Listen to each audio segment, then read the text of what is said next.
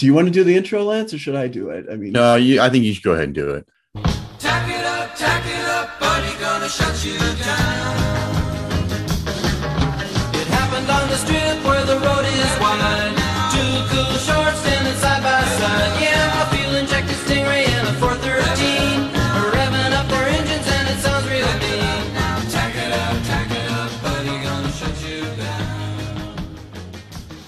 welcome to the Circuit Clouts podcast, the official podcast of United League Baseball. Fine purveyors, oh no, no, purveyors of fine fake baseball since 1951. The baseball is fake, but the podcast is real. Welcome back, folks. We're uh, moving on to the second half of our four-part trilogy, and we have with us Glen Reed Hello. and Chicago Colts GM Lance Mueller, who's joining us today. Say hello. Howdy, everybody. Hello. Nice to be here for the second half of this four part trilogy. The second half of the four-part trilogy is always the better half. So I think that's generally the one that wins the Oscar, yes, or the Razzie. or the only. All right, so uh, we left off last time at the end. Just to recap, the theme of this series, and you know, we're going to try to cram it into uh, two episodes, is the 61 to 64. Basically, it's the 64, 61 to 64 seasons in the UL overall, and the overarching story of those years is the same two teams winning the division both years, you know, East and West, and Brooklyn winning every single World Series four to one. So we thought that was interesting, a rare period of UL history where the same two teams met year after year. So um, as we started last time, we thought we would have Lance talk about the Chicago Colts pre-dynasty, what was going on in Chicago in the 50s, what were the key moves that allowed them to rise up and basically dominate the West for the better part of the 1960s. You know, in the 50s, the, the, Colts were pretty, I mean, they were a decent team for the Midland. I mean, I think the overarching thing that sort of defined the strategy for that team was the ballpark, which was that, you know, when we started the league in 51, I, I, you know, I think one of the great things, and I don't remember what actual real life year that was. Do you remember, Tim, what year that Uh, actually yeah, was? Yeah, 2003. 2003. So I think, you know, at that point, I think Fenway and Wrigley were the last of the sort of the great dames of ballparks left. And I just thought it would be, you know, great to have Wrigley as part of our fake universe, not really knowing much about the ballpark at that point and not knowing what a bandbox that ballpark was and just how, how offensive that park was. And so my great struggle with the team in that whole first decade was just figuring out how to win in that ballpark that was just so offensive, just gave up so many runs. And, you know, and I think the one thing it did certainly do is it gave me my penchant for loving ground ball pitchers, which I have to this day, even though I pitch, I pitch in a ballpark that is, is much more pitcher friendly. I still look for ground ball pitchers. And so, you know, I just was sort of struggling to figure out how to put a team together and sort of you know we've talked in past podcasts about how pitcher oriented my teams tend to be. But if you look at those earlier teams like i was really trying to build teams that had a lot of offense because i was in a ballpark that was going to be very offensive. And i was trying to figure out like well if i'm not going to be able to you know, to to out pitch him, that I'm just gonna have to out hit him. And it never quite worked out for me. And so I Mhm. think at some point I just decided like this is I'm never gonna win in this ballpark. Like I'm not gonna be able to figure out how to put a team together to win in this ballpark. So I looked at Comiskey and, and it sort of was like, oh, look at this ballpark. This is like I had no idea this was such a pitcher friendly ballpark. Let me just move across town. Yeah I picked it, and I think that was real. I mean, that is a big turning point. Is like Mhm. just like, oh, I'm just going to move across town. I'm going to have this pitcher friendly ballpark all of a sudden. I've already got these guys who are, um, uh, you know, or who are tend to be ground ball pitchers, and like I'm just going to try and use that strategy that I was trying to uh, uh, to to put into place in Wrigley, and I'm just going to do it in Comiskey.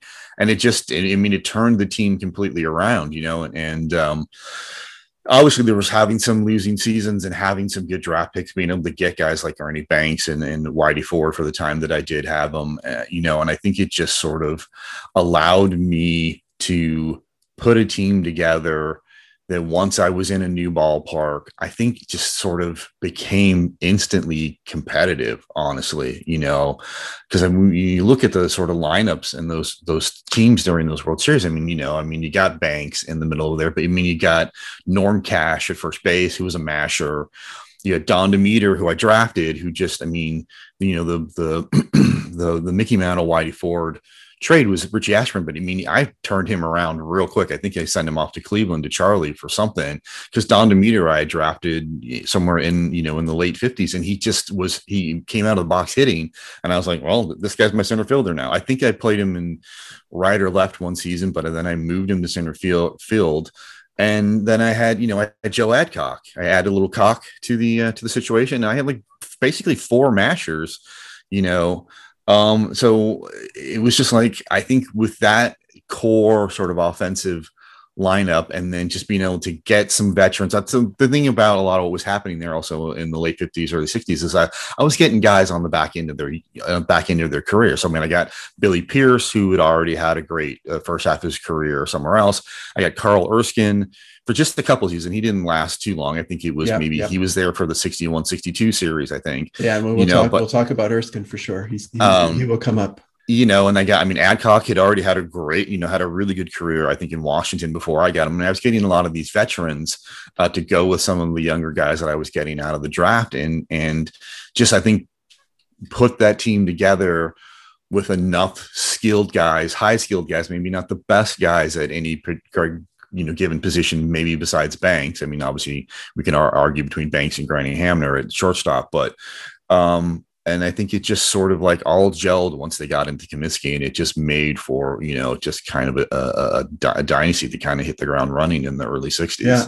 So, so in short, what I'm hearing you're saying is that you added Cock to the back end. I added Cock to the back end. Yeah. Yeah. yeah. I said they were mid-table. That was maybe being a little generous because you only had in it from 51 to 59. There, you were 500 one year, and you had three winning seasons. So most years, I mean, you were never horrible. Most years, you were fifth or sixth. So usually in the bottom. Your peak year was 55. You had some mashers back in the 50s too. You had Gus Zernial, who was the he was the he was the home run champ. You had Yogi Berra. You had Gus Bell, who was a pretty good all around uh, left fielder. You had, of course, Bobby Thompson. Bobby Thompson, yeah. Um, so, yeah, you, you, clearly had some good hitters, but 55 really was kind of a turning point because that's the year that you added Banks and Whitey Ford, or at least when he kind of debuted, became a, a key guy in your in your rotation. Right, right. Coming back, I think I think we got him out of the. I think he was coming back from Korea, I believe. Oh, I did want. I did want, and also the thing I wanted to make note of, uh, and from the from the last podcast, you know, we talked about. I mean, you guys talked about obviously that very that very big trade, and you know, I'm sure that if anybody's listening besides the three of us, they would ask like, why in the world would I ever trade away Whitey Ford and Mickey Mantle. It just seems like the most insanely stupid thing to do in the world. Although I did get some, I mean, Glen gave me a whole bunch of draft picks and, and some decent players. I, mean, I got Don Mossi, who I absolutely loved in that trade.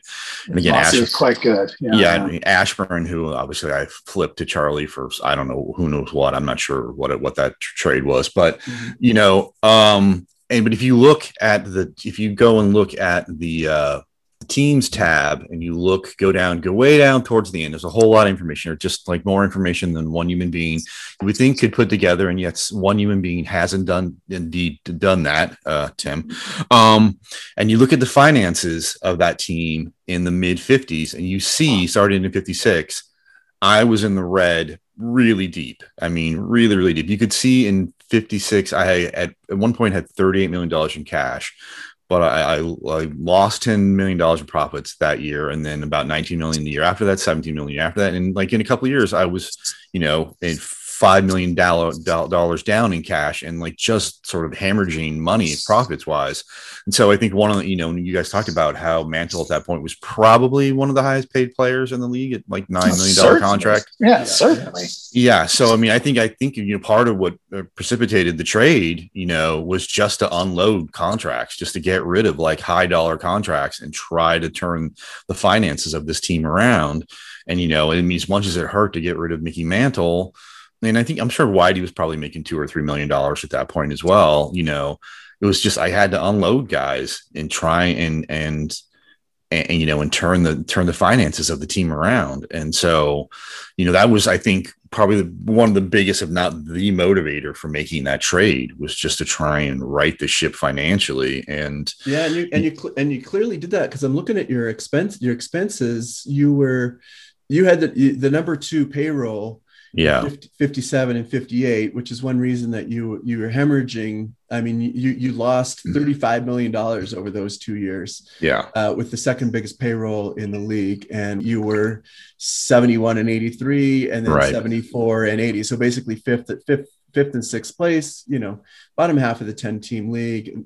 You know, just hemorrhaging money. So within two years, between 58 and 60, you cut your expenses from 72 to 55 million. We're suddenly turning a profit. Your attendance shot through the roof. And then, it, you know, as 1960 was the year that you kind of made that big jump to second place. And then the, I think 60 is the year you moved to Comiskey as well, right? So, I believe that's true. Yeah. yep. And then the year after that, 61 is the beginning of that, you know, six year run of consecutive West Division pennants. So, that is what makes it analogous to today is the is the financial constraints like right now Right. people are making trades that on the face of it make no sense right like you know pick 40 for pick 28 right there's no, nobody ever trades down you know That was 10 me. spots oh there you go so yeah so you don't nobody voluntarily trades down you know 15 spots or 16 spots but you do it because because of the price differential right so yeah, yeah. so so it's like objectively these things don't make sense or like looked at in isolation i guess i should say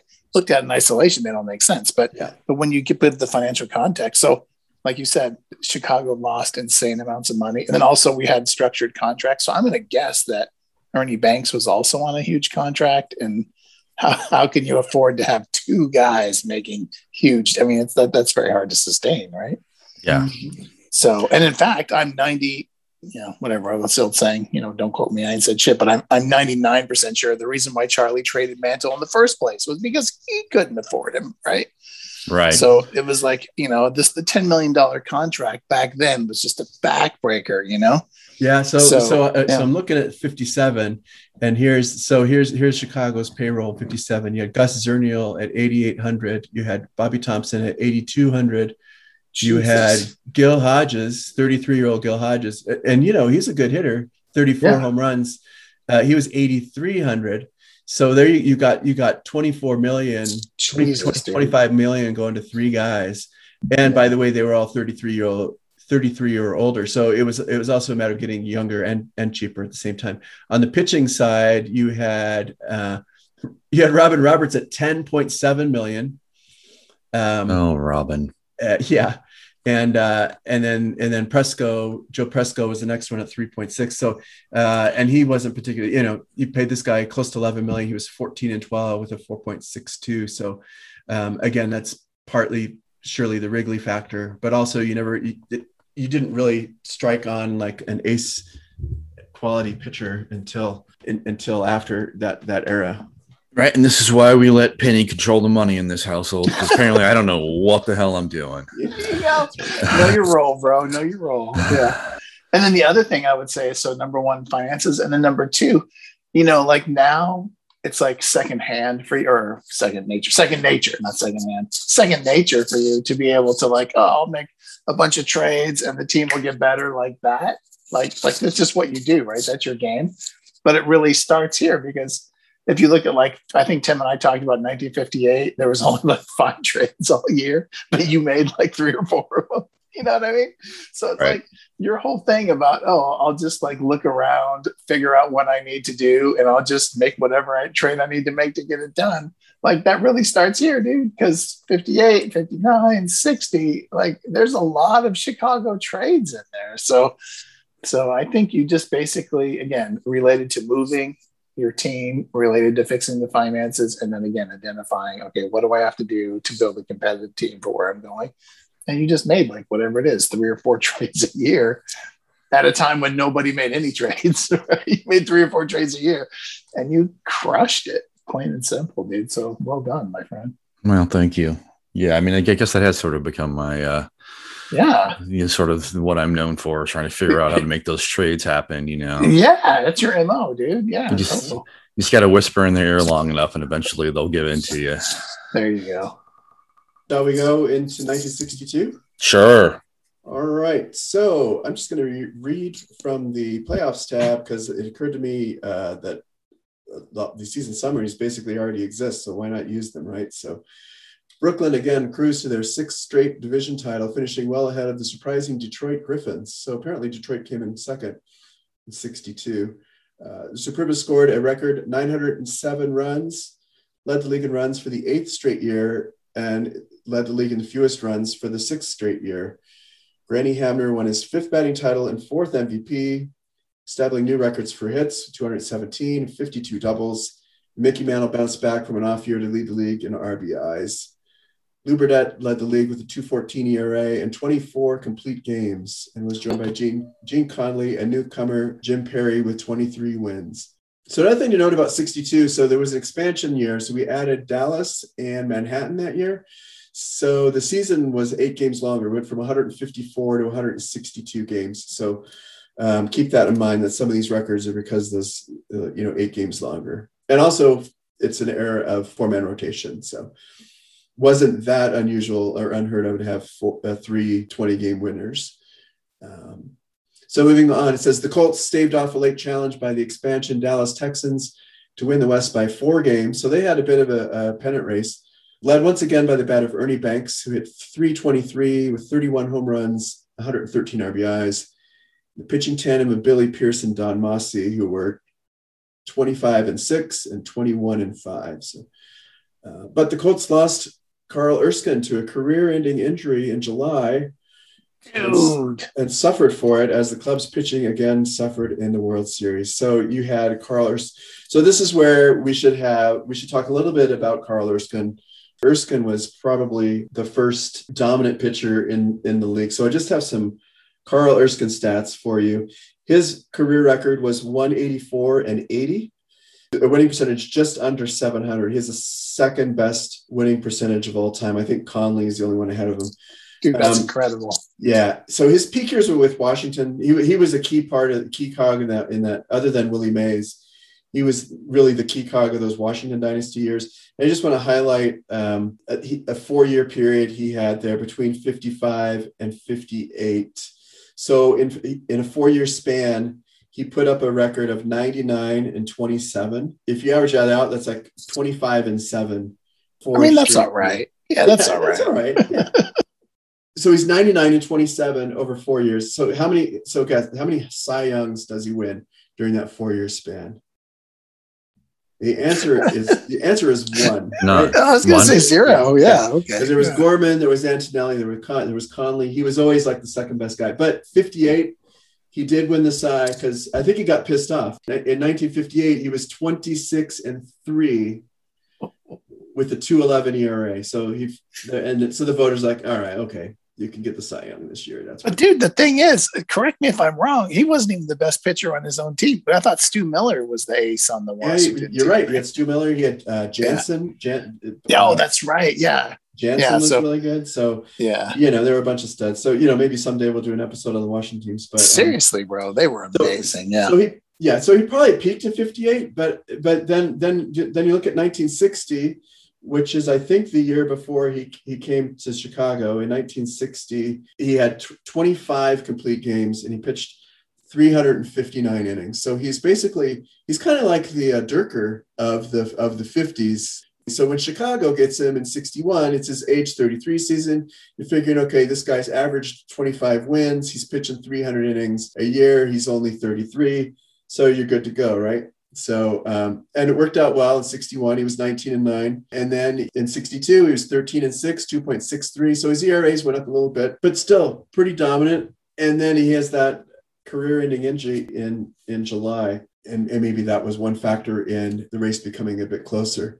I, I feel like at that point, you know, people weren't making a lot of trades, but as is tends, I feel like tends to be the case now. I mean, guys tend to, you know, if you can give them youth and you can, you're willing to take, you know, guy who's starting to get older away from that. And that never was anything that ever stopped me from a trade. I mean, it's like, you want to send me your veterans, I'll take them because I believe I can I can assemble enough of them together to have, you know, yep. to have a pretty decent Justice League to fight with. So, you know, that was Erskine. And, uh, you know, I think I Pierce had come before that. Um, so I mean, I was again, I, I I'm sure it's on some level too. I was just, you know, I mean, you look around and you see the dominance of of a team like like Brooklyn or Washington, and you're like, okay, well, how am I going to match that? It's like, oh, well, let me get as many, you know, aces as I can to try and compete with what's what's happening. I'm sure that was part of the part of the thought process there, which is like, let me if you know somebody's gonna have three aces in the top of their rotation, I got to figure out a way to match that. So you know, and I, I guess I seemed like at that time era of the UL, I was one of the people who was willing to make trades to make that happen, is willing to try to give up whatever to make that happen, you know. Yeah. Well, dude, But- your Billy Pierce trade was amazing. I mean, that was amazing, right? I mean, I mean, Billy Pierce was like Yeah. he was he was like the best left-hander of the. Well, I guess Antonelli, but after Antonelli, he was maybe the best left-handed starter, right? Yeah, I mean, but again, so you look. I think when I got him, he was in his mid thirties, maybe. I see, I see. Yeah, I, I feel downside, like, yeah. yeah, I feel he'd already had a very good career before that. You know, so it was one of those things where people were willing to He was 34 when you got him. in, uh, 34. yeah. Yeah, you know and just people were willing you know trying to put them together with with whoever else i had on my team or people i drafted or whatever it was. I mean you know one of the things it's like as as horrible as as tom Sturdivant was in the postseason he was actually a really good pitcher Yeah. like he was a regular season he was a solid solid he was a solid i mean particularly in that rotation he was a solid number three you know, or and certainly he was, I would say, an above average number three, and Mhm. and certainly above average any spot below that in a rotation. But so it's like when we when we get to these World Series, and it's like you know, it's why do you keep pitching this guy who keeps shitting his pants?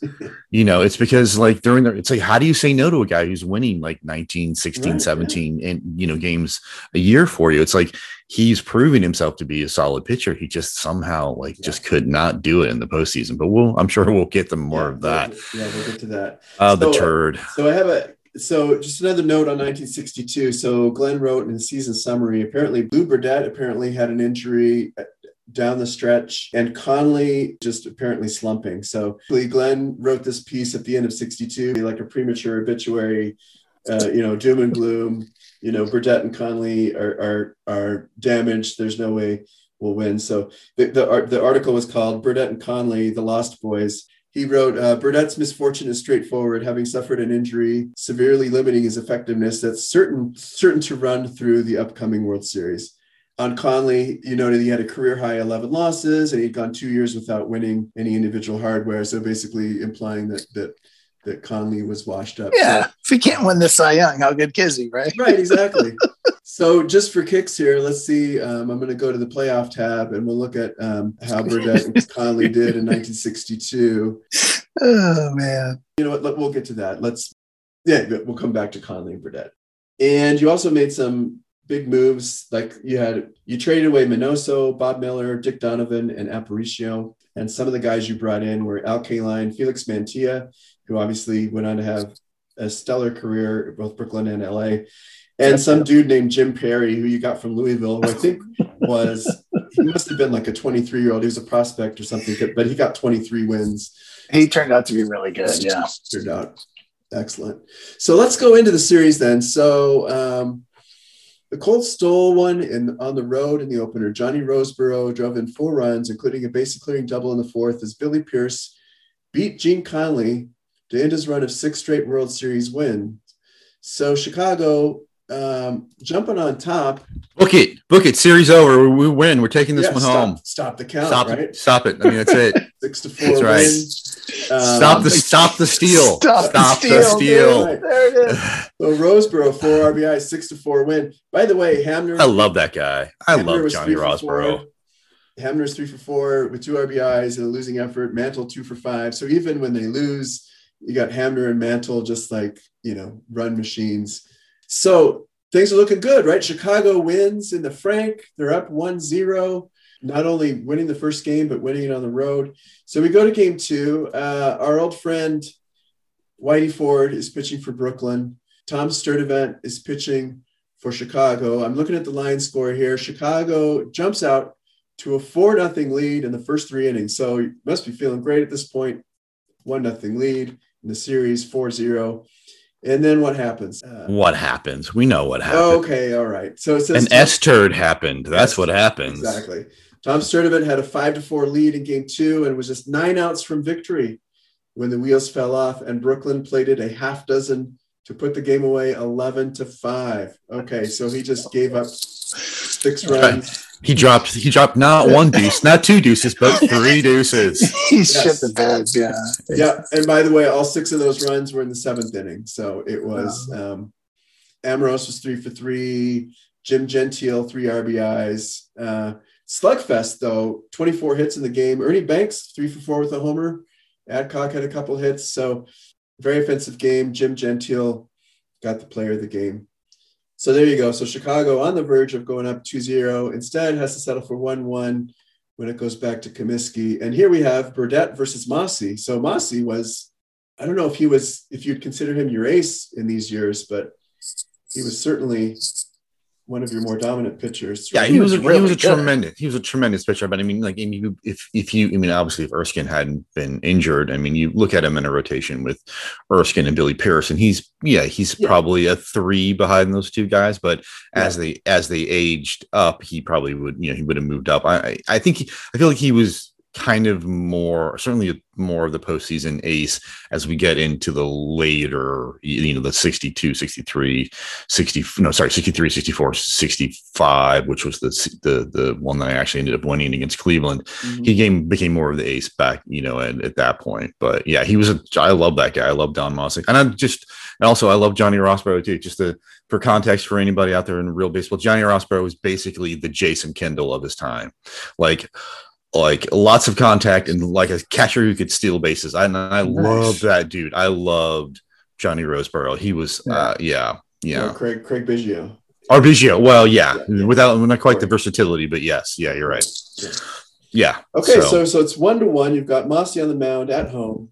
Things are looking good, and you're you're facing this guy Lou Burdette, who apparently has an elbow issue. So things are looking good for the Colts. Uh, so let's see what happens in Game Three. Game Three in Chicago, Lou Burdette, showing no ill effects from a strained elbow, throws eight shutout innings before nearly throwing the game away. Dick Williams slapped four hits, including a home run and the game's first pitch as the Boz built a 2 0 lead, but Burdette ran out of steam in the ninth, and the Colts rallied, putting the winning run on base before closer Dave Sisler shut the door. So- Nice. So almost, but not quite. Brooklyn got a run in the first, run in the fourth. Dick Williams, four for five. He had four of the nine hits.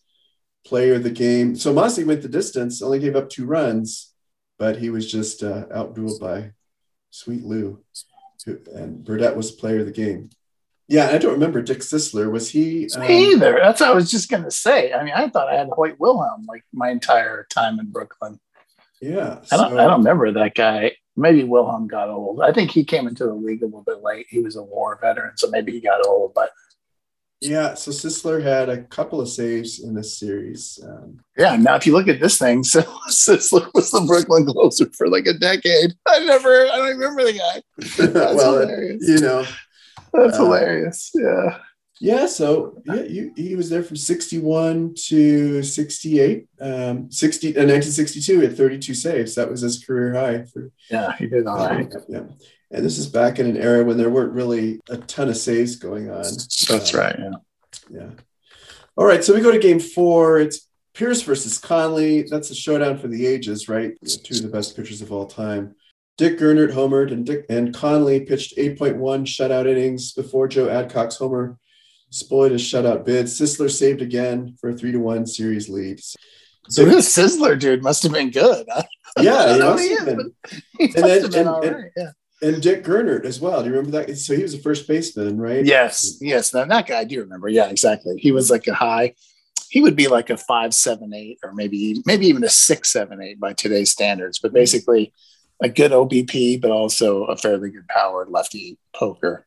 Mhm. He should be proud. He had a lot of dick performing in this Exact- uh, oh, in this dude, World that- Series. A Dick lot of dicks. McAuliffe, dude. Dick- Yeah, yeah, I got gee. dicks left and right. Dick. Dick Williams, Dick Gernert. I mean, man, Yeah, yeah. dicks dicks popping up everywhere. Hey, that's Yeah, all. it was it was the fifties, dude. You know, that's that's Yeah. the, way- that's the way they rolled. Um, right. I should have only, or you had just had Cox. So I mean, you know, it Yeah. worked out all right. It was a good, good series. Or maybe I won because I had more dicks. I mean, there you. That's probably what it was. Yeah. I was I was only adding Cox where you had just a plethora of dicks there. Right, Yeah, exactly. yeah. So yeah, so uh, four hitter, a, a four hit, not quite complete game for Conley, but uh, then Sisler comes in for the two out save. uh, after Adcock's homer in the ninth. Mantilla was three for four with a double. Mantle was three for three. So the big bats getting it done. But Gernert was the hero with a two run homer, and Gene Conley was the player of the game. Three to one, Brooklyn leads. So Chicago, their backs against the wall. And who do you put to the mound when you're in facing elimination? Well, Tom Sturdivant is the answer. Nice. I want to say it's something I think I want to say he lost of these four series, he lost the, the last game like three times. But this is a very special occasion, game five in 1962, and you'll soon find out why. Um, game five was a 17 to 7 rout as Brooklyn scored eight runs in the first inning off Tom Sturdivant. Uh, Jim Gentile hit a grand slam in the ninth. So you score eight runs in the first inning, you get a grand slam in the ninth. So this is so wait, you got eight runs in the first, seven runs in the ninth. So you scored 15 runs in the first and last innings. Dude. So here's here's Sturdivant's line. He went 0.2 innings, eight hits, eight runs, only two earned runs though. Oh, I don't know. what- Oh. I don't know where the error came from, but that error Son cost bitch, yeah. six runs. Um, yeah, so just a complete route. Uh, Well, it would only make sense if he committed the error also. yeah, You know, prob- probably some kind of a throwing error or something Yeah, like that. I mean, yeah, that, that's yeah. the only thing that makes any kind of sense. yeah, we'll, Yeah. we'll go with Yeah. that. that. That makes sense. Adcock homered in the game. You you score seven runs and you get beat by 10. I mean, come on. Just a complete debacle. So for the series, I'm looking at the run totals. It was 36 for Brooklyn, 20 for Chicago over the five games. And the series MVP was uh, Jim Gentile was the series MVP. That's interesting. Oh, that was the guy. Okay, sorry. So Gernert, so Gernert was my right-handed guy. So Gentile, yeah, there you go. So Yep. Gentile was my six, seven, eight lefty first Yep. baseman. Yeah, yeah. Go. Was the right-sided platoon guy. Yeah, Yeah, yeah, yeah. So Jim Gentile he only appeared in three games, but he uh, drove in eight runs in those three games and led all batters with, with eight RBIs. So uh, We had no answer for Jim Gentile. answer for Yeah. Jim Gentile. Sturdivant 0 and 2, 14.73 ERA. So we mentioned in the last episode he he had kind of a bad 61 series. Well, 62 was was even worse. Pierce was decent though. Pierce was 1 and 1, 2.65. And for Brooklyn, Lubert at 1 and 0, 1.04. You know, he only pitched the one game, but Yeah, he was not very, but yeah. It's pretty solid. All right, so put a bow around 1962. So we'll move on now to 1963, uh, unless you guys have any comments on that 62 series. Uh, nope. Was I have to ask, Lance, is that your favorite way to lose? Was the 17, 17 to 7 route? My favorite way to lose is always with an S turd. Yeah, Yeah. Yeah. So a, a very big one. yeah, so the year before it was just a small S turd. Like he lost game five, but it was four to one. Yeah, no, this was explosive diarrhea. Yeah, es- yeah. essentially. Yeah. Okay, so let's move on to 63. We'll talk about the 1963 seasons. This is the high water mark of the Brooklyn Superbas dynasty 115 win season, 710 winning percentage. And they win the East by, so remember 61, they won the East by 26 games. This year they won by 29 games over Boston. But meanwhile, Chicago gets their second straight 100 win season and they win more comfortably. They win the West by 11 over LA. Peter Vase was in command at this point. LA starts. Uh, Pretty sure this is where the complaining started. yeah, I'm pretty yeah, sure this is right. This is where the grousing First- started. Probably First, this is the first place season. finish. Yeah, Yeah, yeah. Yeah. He wasn't complaining when he was finishing in you know fifth place. No, but Yeah, as soon as he's like, yeah, as soon as he's close, he can see the finish line. He's Oh, got to yeah. have some- something to grouse about. For sure. We love Yeah. you, Pete. We Yeah. love you, buddy. So again, uh, both teams finished with 100 wins. Uh, so the breakout. So the, the key men here this year for Chicago, Don Demeter uh, had a monster year, 35 home runs, 98 RBIs. Ray Herbert, Ray Herbert. 23 wins. This is, and he came over from Brooklyn. So this is an interesting story. Ray Herbert was on Brooklyn. He had three wins in three years. And then he comes over to Comiskey and wins 23 games in the next season. So that he had a huge, he, he- I think he was a young pitcher. So he was just kind of a breakout year. Um, so No, he, Herbert- was- that was, he was 32 that season, so he was. Yeah, I think he, he was just stuck. He was just stuck. Yeah, behind. yeah, he's stuck. He was like he was like the sixth starter or the fifth starter on a Yeah, four man right, right, rotation. right, so. right. Yeah, yeah. So yeah, maybe he was the like the comeback player of the year then. Uh, so it's like Herbert Mossi, Sturdivant all had 20 wins. Ernie Banks win, won his first MVP with 41 homers and 117 RBIs. Uh, the story over in Brooklyn was all about the pitching. Um, Gene Conley finally got his fourth Cy Young after Antonelli won it for a couple of years. Uh, Conley nearly set the record at the second best ERA ever, 2.02. Oh, and by the way, his teammate Whitey Ford had the third best ERA ever, 2.05. So- That's sick. So we're Yeah. in the thir- 13th year of the league, and you have two of the best ERAs ever. And as usual, number one in offense, number one in runs against, 115 wins. Um, I think this is another case of like probably by the middle of the season, it's like looking like round three of Brooklyn and Chicago. So let's go to the 1963 summary. Brooklyn notched a record 115 victories and won the East Division by a record 29 games. Gene Conley and Whitey Ford had two of the three lowest ERAs in league history and were joined by Lou Burdette in the 20 win club. Offensively, it was again all Mantle and Hamner. They both had 100 RBIs. Uh, Hamner hit 329, which is actually bad for him. It's kind of like C Rob. After C Rob won all those batting titles, he dropped down to 330, and everyone's like, oh man, like, what's wrong with this guy? the best headline on that. Uh-huh. the best, the best headline on that page is Alan turns down Moorhead. oh, yeah, yeah. Yeah, there's a whole riff there on Moorhead. Yeah. Uh, Yeah, he got Seth Moorhead got his premature release. Yeah, there you go. That's a great one. Uh, right. Our pitching staff could definitely use Moorhead, and our batters would certainly enjoy Moorhead in the clubhouse and on those long flights to the West Coast. All right. So back to the season review. So, okay, sorry. Yeah. Yeah, sorry. yeah, yeah.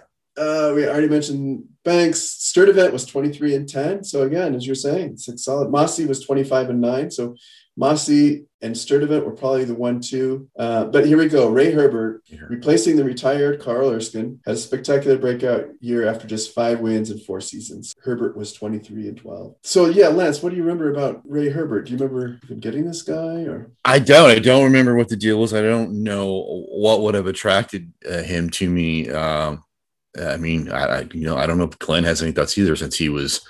It might have been one of these things where again it's like you know in that in that he probably had solid ratings because I mean if you look at him he he went on and had you know several pretty decent years even after this particular breakout year that he had I'm sure he was just stuck in the rotation behind so many good pitchers in Brooklyn that you know, I'm sure Glen gave him to me for a song. I don't know have any idea what the trade was to get him, but I, again, I, I'm sure I thought uh, what was out there. And again, it's like you, know, we're talking about years where there's very few trades that were happening, and that might have been just the just the nature of the league. And a lot of guys may not have been in into trading guys away. So like you kind of went out and Yeah, tried I- to fi- find the guys who would make deals with you. You know, yeah, I didn't, see, I didn't see a Herbert trade at all. He might have just been released because um, Uh, it's possible. He's one of these older guys who actually still has a history page. So yeah, I signed him as a free agent at the beginning of 1963 for to to a four year deal for just over three million dollars. So whatever that works out to be, like you know, Yeah, seven hundred. s- yeah, seven hundred something a year. Um, Yeah. yeah. I must have seen something in him that I thought that he was uh, worth doing, you know, picking him up for. So yeah, yeah, um, because I mean, if you look at his if you look at his stats, his the, it looks like his career's over after 62, right? I mean, he he's a washout where LA lost a bunch of games, gets to Brooklyn, never plays. But then as soon as he gets to Chicago, he racks up basically 55 wins over five over no wait, way more than that. 23, 17, 15, 18. seventy three, Whatever that adds up to yeah, like 70 seventy three wins. 73, 75 wins over the next five years. So he was a key cog from like 63 to, to 66. And and he will figure prominently as we go into the 63 series. So again, Brooklyn is the home team again with the with the better uh, regular season records. It's Conley versus now Sturdivant gets game one this time, right? Yeah, let's get let's get to get the losses over early. gets the nod for game one. It says the Superbas hammered the Colts seven to nothing in game one behind Conley's eight shutout innings. Mantle had four hits and Jim Gentile had three in the rout. Unfortunately, Sturdivant did not do well in game one. He 15 hits to six, by the way, seven nothing shutout. Conley's the player of the game. Game two is Burdette versus Mossi. So this one's a lot closer. This is a two to one Brooklyn win. it was a nail biter. Burdette and Mossi dueled. Felix Mantilla's ninth inning bomb was the game winner. So there you go. Felix Mantia, ninth inning homer breaks a 1 1 tie. Woohoo. Both Mossi and Burdette went the distance. Uh, Norm Cash two for four in that game. That's the guy we haven't talked about yet. Norm Cash. He was another of kind of these power hitters that you added. Yeah, yeah, he was around for that for for that sort of the the sort of dynasty years there in the in the 60s. Yeah, he was definitely my sort of uh, my corner piece at first base for for a good portion of these these years and yeah, just a solid offensive contributor every single year, you know, uh, for whatever reason. I mean, I had a lot of these guys. I mean, if you if you look at the you know individual team stats for a lot of these postseason uh, uh, these World Series. It's like a lot of these guys who were really good power hitters during the regular season. It just like it, it, it never seemed to pan out in the World Series. And again, I think about a lot of credit goes just to the rotation of the people they ended up, you know, the pitcher they ended up facing in these series with against Brooklyn. You know, it's just like in a lot of ways. I feel like these teams, I mean, I think Glen and I built pretty similar teams. I mean, you know, we had very, very similar ballparks we tried to build i think we i think we liked a lot of the same kind of stuff uh the same kind of abilities uh, whether you know defense um you know uh, obp that kind of stuff. We built very similar teams. I just think like at a lot of positions or a lot of spots in the rotation, he just had guys that were just a little bit better than the guys I had on my team. And that, you know, that I think sort of tipped the scales to his in his favor in these series. Cause, you know, and I mean the only time I pick pick up a win in this stretch is 65. And I'm, I just happened not to be playing Brooklyn at that point. So, you know, yeah, but Norm Cash, yeah, good hitter, you know, but in the postseason, a lot of times these guys just they never really tend to pan out that well. Yeah, I just ran the numbers. So Chicago in these four World Series had a grand total of eight home runs. So basically two home runs per series, uh, and you were out homered seventeen to eight. Uh, and I bet I bet most of those home runs are either Adcock or Banks, probably.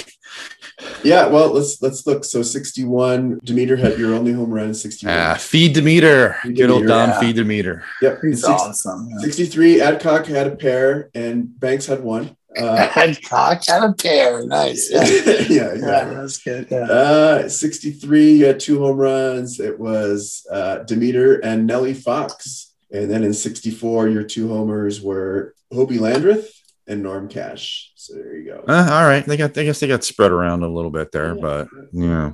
Hobie Landreth. Eh. All right, so let's go to game three. Uh, so game three, this was one of the highlights. This might have been of all these four years, four years of lowlights for Chicago, right? So four four wins and four series, but this one might be the best of those four wins. Ray Herbert continued his breakout year with a four hit shutout and outdueled Whitey Ford in a, in a Whitey Ford had a four hitter as well. So this might have this might be the best pitchers duel in UL World Series history. We had a couple a couple of four hitters, and Ray Herbert comes out on top over Whitey Ford. That's and, great. Yeah, that's a great game. Yeah, Jim Busby had the the only RBI of the game in the seventh inning. Yeah, I looked. I'm looking at that. Uh, uh, uh, a single and then a couple of sacrifice bunts. And then you know a, a little dinky double, and like you know, hey, we win a game. There you go. Look at that. Yeah, but uh, Herbert, so not only 23 wins in the regular season, but he gets a shutout in the World Series. That's yeah, pretty damn impressive. Yeah. Uh, okay, so game four, also in Chicago, Conley versus Pierce again. This is the rematch of what was it, game four in the previous year. So, same two pitchers, same result. Conley gets the win. Hamner was four for five. Al Kaline had a homer and three RBIs. So, Hamner and Kaline basically had Pierce for lunch. And, uh, Felix Mantilla homered in that one. It's five to nothing in the fifth. The Colts never threatened.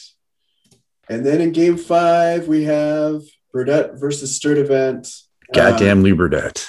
So this was uh this game was close, two to two. So it wasn't the giant turd S turd of 1962. This is one of those little small S turdlets. It was two to two. Uh, let's see what's going on here in, in game five. It says Burdette held the host of four hits in game five, and Hamner hit a solo homer off Sturdivant to break a two to two tie in the eighth. So there you go, two to two in the eighth. Sturdivant gives up a homer to Granny Hamner, and Brooklyn wins the game three to two. Always finding new and impressive ways to lose. Thanks, Tom. Yeah. Uh, so this actually looks like Sturdivant best World Series to date. He's 0 2 again, uh, but that's kind of a given. But his ERA is under five this time, 4.91. Relative success. Yeah, Personal best for Sturdivant. Yeah, uh, yeah. Conley Yeah. was a series MVP, 2 0, 1.20. Burdette, 2 0, 1.59. So between Burdette and Conley, what is that, 4 0 with a 1.3 ERA? Just no chance. But Chicago hit 185 for the series. Basically completely shut down except for the, the Herbert game. All right. Any comments on 63? Uh, no, it just other than like you know, it feels like we we at least held Brooklyn in check a little bit better. You know, I mean, seven runs in the first game, but I mean, comparatively to like seventeen and whatever and eleven and Yeah. stuff in other series. I mean, we only we only gave him what uh, nine, uh, 17. seven- 17 runs in Yeah. five games. I mean, hell, Yeah, that's yeah, I mean, dude, that's that seems him. like. that's 3.4 per game, right? That's I pretty, mean, it's pretty you solid. gotta you gotta hang your hat on something, right? Yeah, yeah. And you, of course, uh, you scored 1.1 per game. That's just bad math, I think. That is true. It is bad math. That's a good way of putting it. Oh, brilliant. That's All good right. stuff. So it's going to 1964. This is the final year of the of the big rivalry. So one thing I noted when I read the, the summary at the end of 63, Glen noted that 64 was the last contract year for Hamner, Mantle, Conley, and Burdette. So Yeah. those are the Yep. four key cogs, right? So now obviously some of them stayed on with Brooklyn after that, but um, probably going into 64, you're thinking maybe this is the last year you can keep the band together, Yep. right? Yep. Yep. that could be why I left also. Yeah, well, it could be. I mean, you took over Louisville. This is your last year in Brooklyn. You took over the Yep. struggling Louisville Colonels and then Yep. promptly moved them to Atlanta after this. So, um, also a note here: you traded away Whitey Ford to Washington in the middle of the Yep. season, and Whitey went Yep. on to win the Cy Young. So, in typical Glen, you know, at the end of the season, you're like, "Well, there's no way we're going to win the World Series," as I Yeah. traded away the Cy Young winner Yep. uh, Yeah. midway through. And of course, the usual premature obituary of Burdette. Burdette, he's close to 37. He was shelled in his last two starts of the regular Yeah. season. He's showing his age. So Burdette's clearly not going to do well. In the Yes, let me let me let me find ways to fall up to victory. Right. You know. Yeah. So this is the year I did uh, I did sporting news interviews with you guys. So I, I asked Lance if there's a monkey on his back since he's lost three straight World Series, and here's Lance's reply: "There's not a monkey on our backs, just a hairy gorilla standing in our way." the series title. So and that hairy gorilla. That, that by the way, yeah, that, that's not a reference to you, Glen. Oh, no, I- I'm That's pretty sure, okay. I'm pretty sure it was. Yeah. I can't, you can't read that any other way, right? Like, Yeah. uh, you know, I mean, So I've only trash seen him shirtless a couple times, so I, Yeah. you know, Yeah, I was. Yeah. So you know, you lose to the guy three times in a row, four to one. So you might as well trash talk him, right? I, I was just waiting for the hairless gorilla to come along. The hairless Right. gorilla, yeah. Charlie, Hey. Charlie Qualls to come along. I could finally get a victory. Yeah, yeah, there you go. so this year, uh, Brooklyn won 105 games. They only won the East by 10.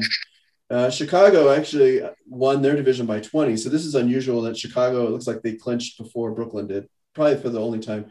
Chicago won 103. So overall, the teams are fairly even. The major footnote here is that, okay, whoa, whoa, whoa, who's this team that pulled within 10 games of Brooklyn? Well, it was Cleveland Barons. Cleveland had a real surge that year. And of course, they would go on to win the pennant uh, in 65 in, in Brooklyn's run. So the other note here was that Mickey Mantle won his second MVP, and it was 11 years after his first one. So he won MVPs in 53 and 64.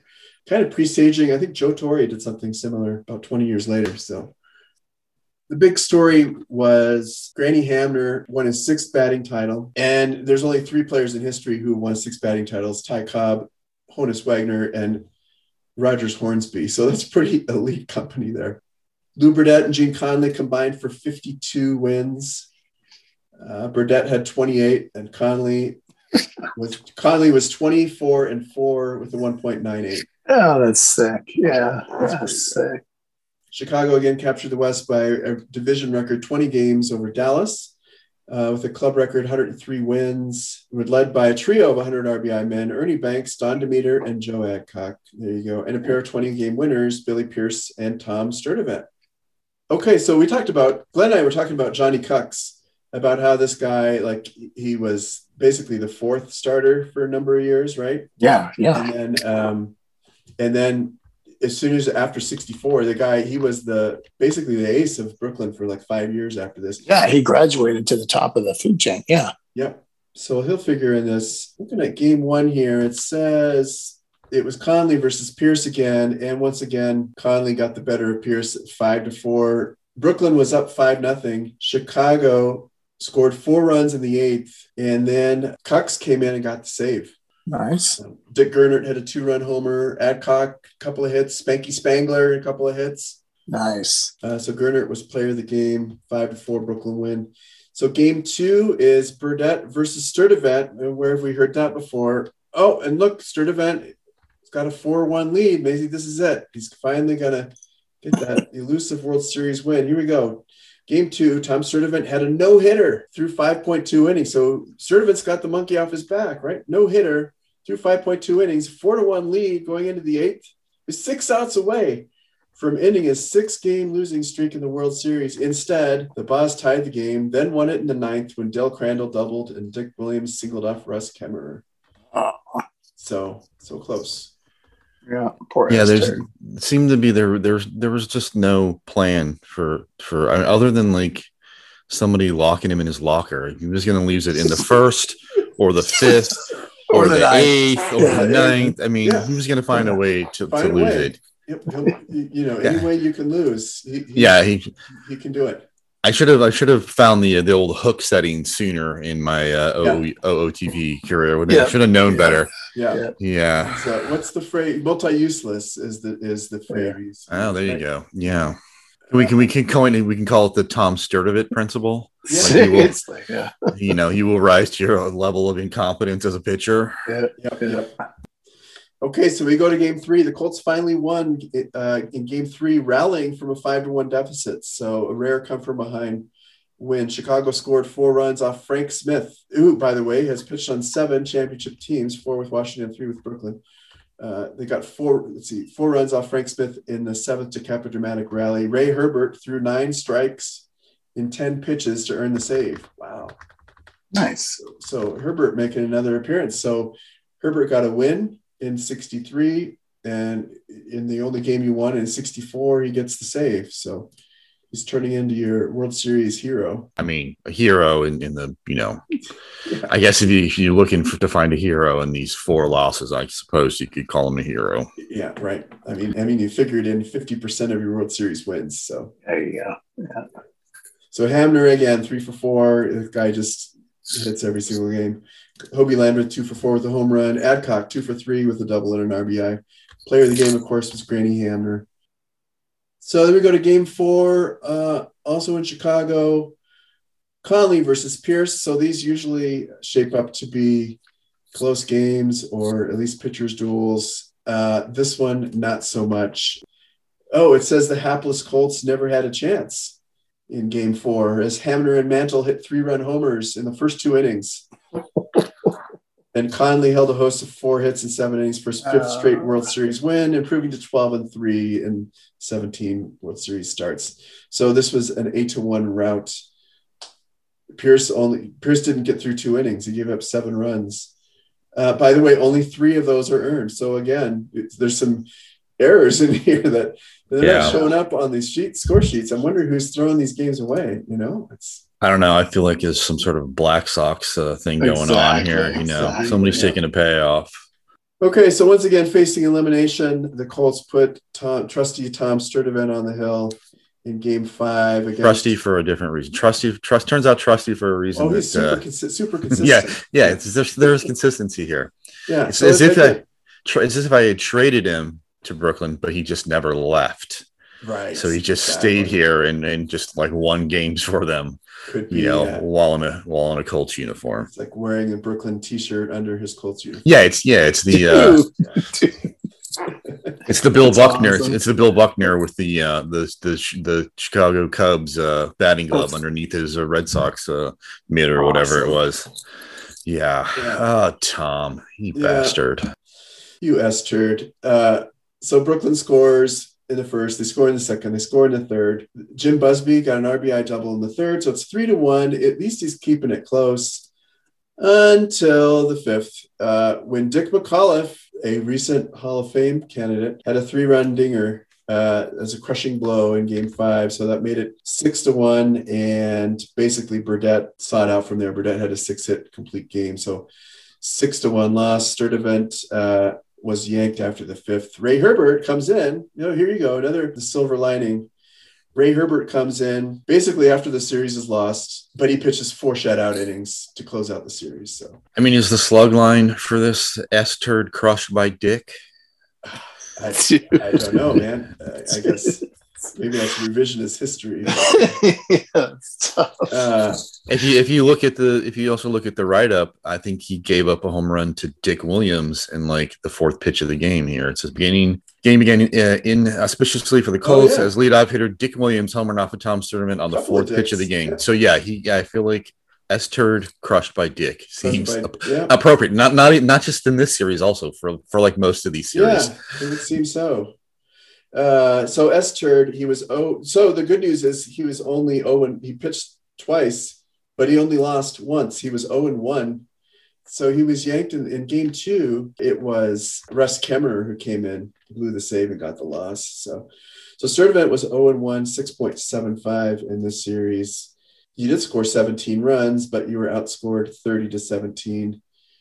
I believe the MVP in 64, Granny Hamner, he was eight for 20, a couple of homers and six RBIs. So McMantle had six RBIs too. So there you go. That wraps it up. So for the if you're adding it all up, it was in the four series, it was 16 to four, That seems right. four to one every year.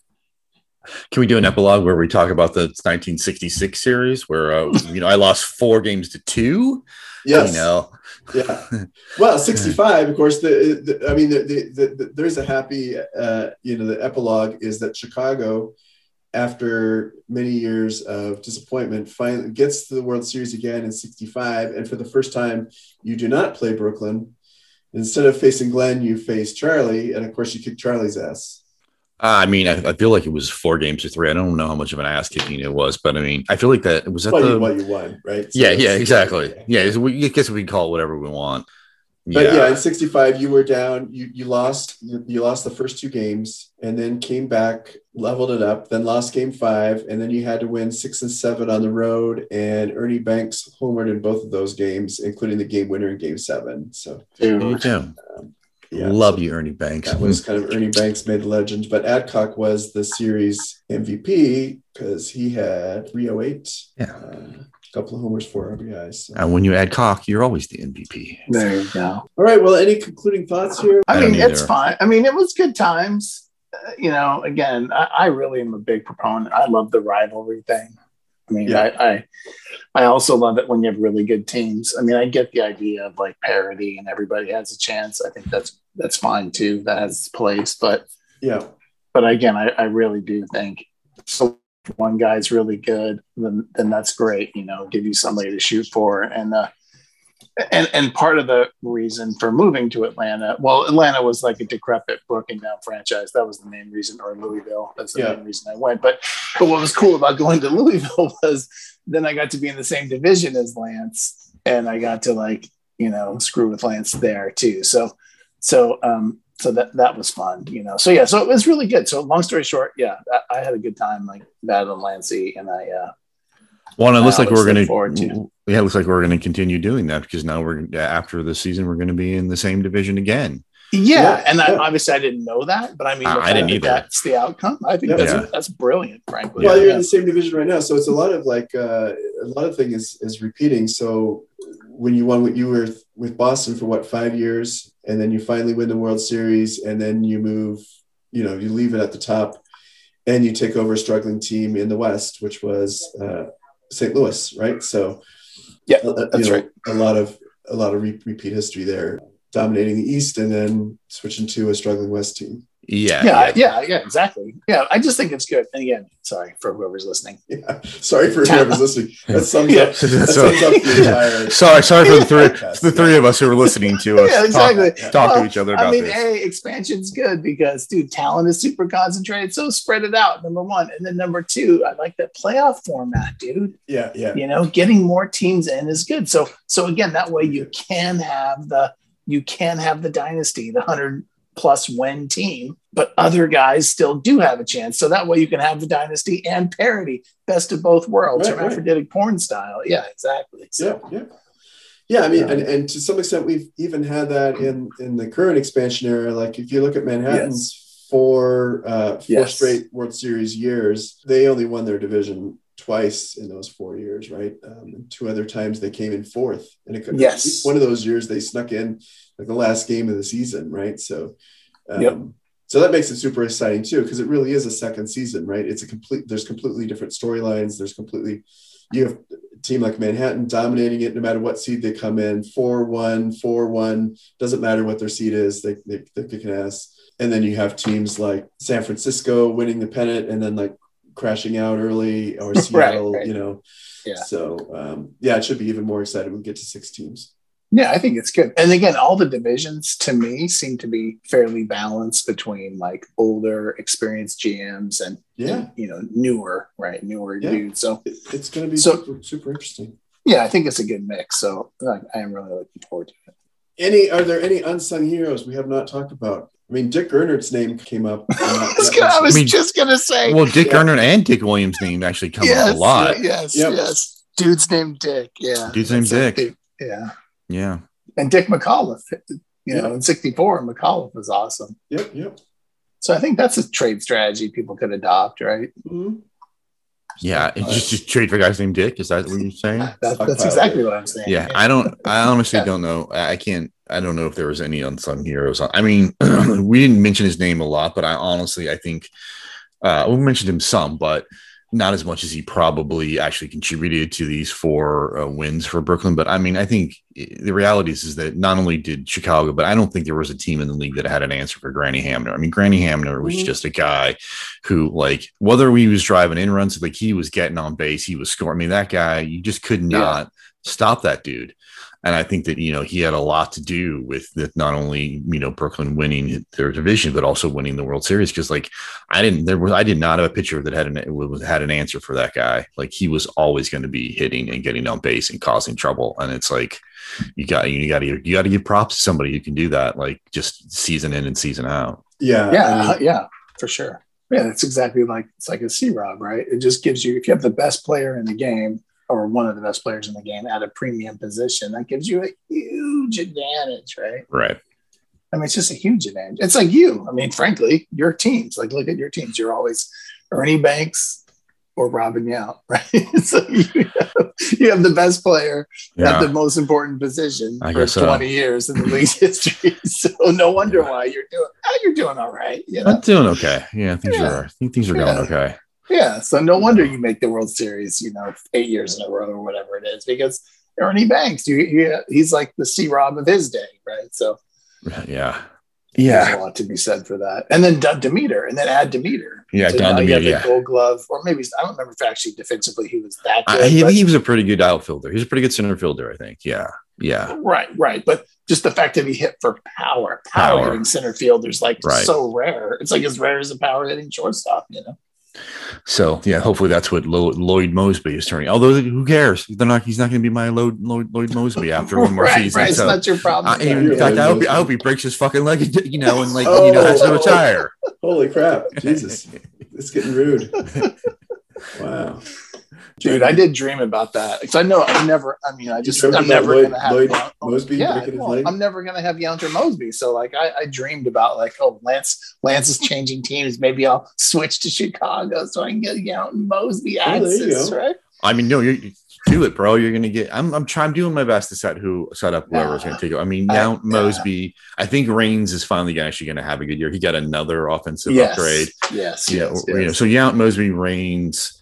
Uh, I mean, Johnny Ray turning out to be a very good player at second base. We'll see how. Gary Gaetti does at, at third base. I mean, I'm trying to like put a just the pitching's gonna suck, but I mean, nothing I can do about that now. But unless y'all can have another like, hey, come to Chicago and you can turn your career around. Talking Yeah. to you, talking to you, Odell Jones. Talking to you, buddy. No, that's that's a real thing. Yeah, no, that's a real thing. Because I see like you did that a ton of times, right? I mean, Yeah, that a ton of ballpark. I mean, guys- that, that ballpark is tends to be a boon for a lot of pitchers, you know. So, It's a Bob It's one- Boone. It's a Bob Boone for oh, I love, I, I love Bob Yeah. Boone too. I love that guy. Yeah. Oh, good old Bob Boone.